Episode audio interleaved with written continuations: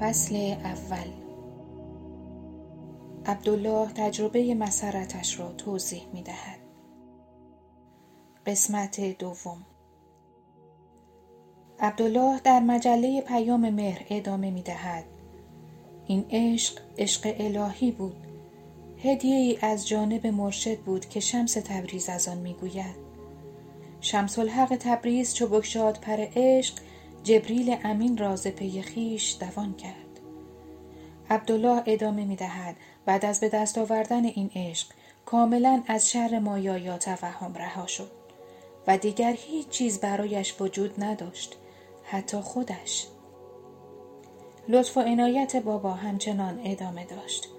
یک روز در دی ماه 1306 هنگامی که مرشد روحانی به پسرها و مریدان آموزش می‌داد من آگاهیم را از دست دادم. و بعد از گفتن اوه بابا از هوش رفتم. بابا به سرعت سخنرانیش را متوقف کرد و از دو نفر از مریدانش خواست که مرا به بیمارستان اشرام ببرند. من از همه چیز ناآگاه بودم به جز شکل الهی مرشدم.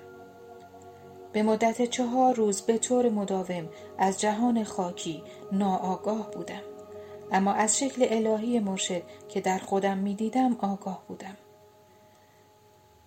ما از توصیف عبدالله در مورد تجربهش از آسمان ششم سپاس گذاریم. با این حال باید به خاطر داشته باشیم که موقعیت او در آستانه آسمان هفتم وسال و شناخت خدا غیر قابل درک است. توانایی او در بیان این والاترین حالت هستی با کلام تأثیر گذار است اما این تجربه فراتر از کلمات است. هر گونه نظر شخصی از آسمان ششم بیشتر یک تجربه ذهنی است. شاید بهترین شکل توصیف آن حل شدن روح منفرد در روح کل یا خداست. اگرچه مواردی وجود دارد که افراد برای لحظه ای این تجربه از حقیقت را داشتند اما آگاهی عالی عبدالله چهار روز به طول انجامید و بدون شک تا آخر عمر بر او تاثیر گذاشته است همانطور که بعدا به شرح آن خواهیم پرداخت کیجی دستور سردبیر مجله پیام مهر که شاهد انتقال آگاهی الهی عبدالله بود در مورد بستری شدن او در بیمارستان و حضور بابا در کنارش می نویسد. بابا گفت که همه حضار خارج شوند و برای نیم ساعت در اتاق بیمارستان کنار عبدالله ماند. بعد از مدتی چند تن از مریدان را فراخواند.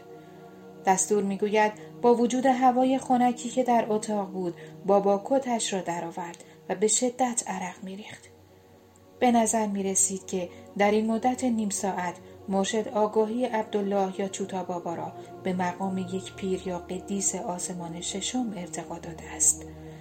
ارتباط دوستانه بین پسران اشرام هم از به ایادت رفتن اسفندیار از عبدالله مشخص است. عبدالله برای دوستانش در اشرام تعریف می کرد که احساس می کرده کاملا در بابا جذب شده. در روز پنجم عبدالله به آگاهی خاکی بازگشت. اما روان او به طور قابل توجهی در این روند تغییر کرده بود. او می‌گوید آگاهی خاکی به من بازگشت اما در این بازگشت شکل الهی مرشد با من باقی ماند که هیچ ارتباطی با بدن خاکی هم نداشت و از بین هم نرفت.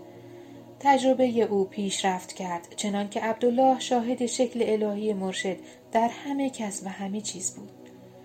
این حالت به سختی به دست آمده بود.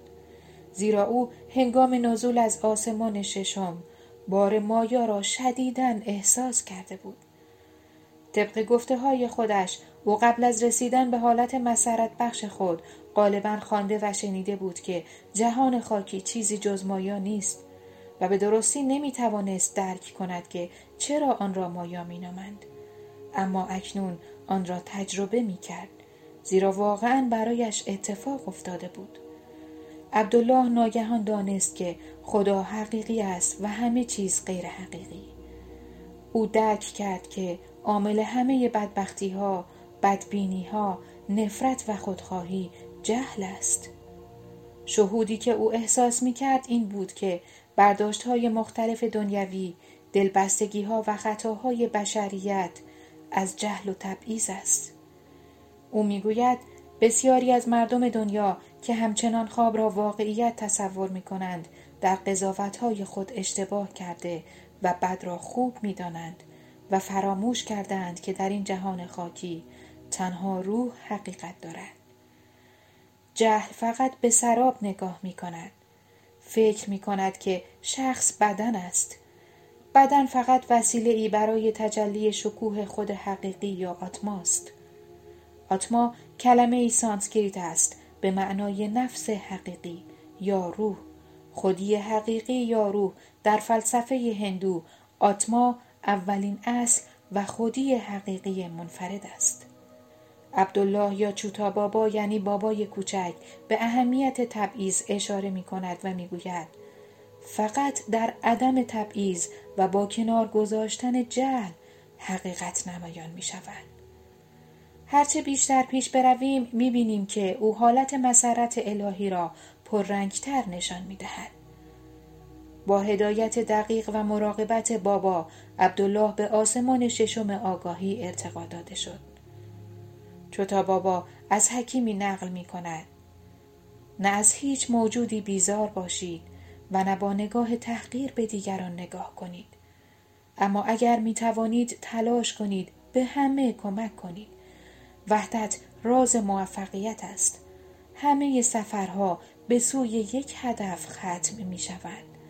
عبدالله همه ما را ترغیب می کند که به جلال روح انسان اعتقاد داشته باشیم زیرا که روح کل در آن می درخشد. گنج آزادی، قدرت و پاکی بینهایت در آنجاست. بنابراین از تفکر شیطانی دست بکشید. او به ما یادآوری می کند که ما همچون برده های ناپاک به دنیا نیامده ایم و از چنین تفکری باید جلوگیری شود حتی ممنوع است هرگز ضعفی وجود نداشته هرچه هست قدرت است. تاریکی نیز هرگز نبوده به جز نور. و از ازل تا ابد عشق است که هستی داشته.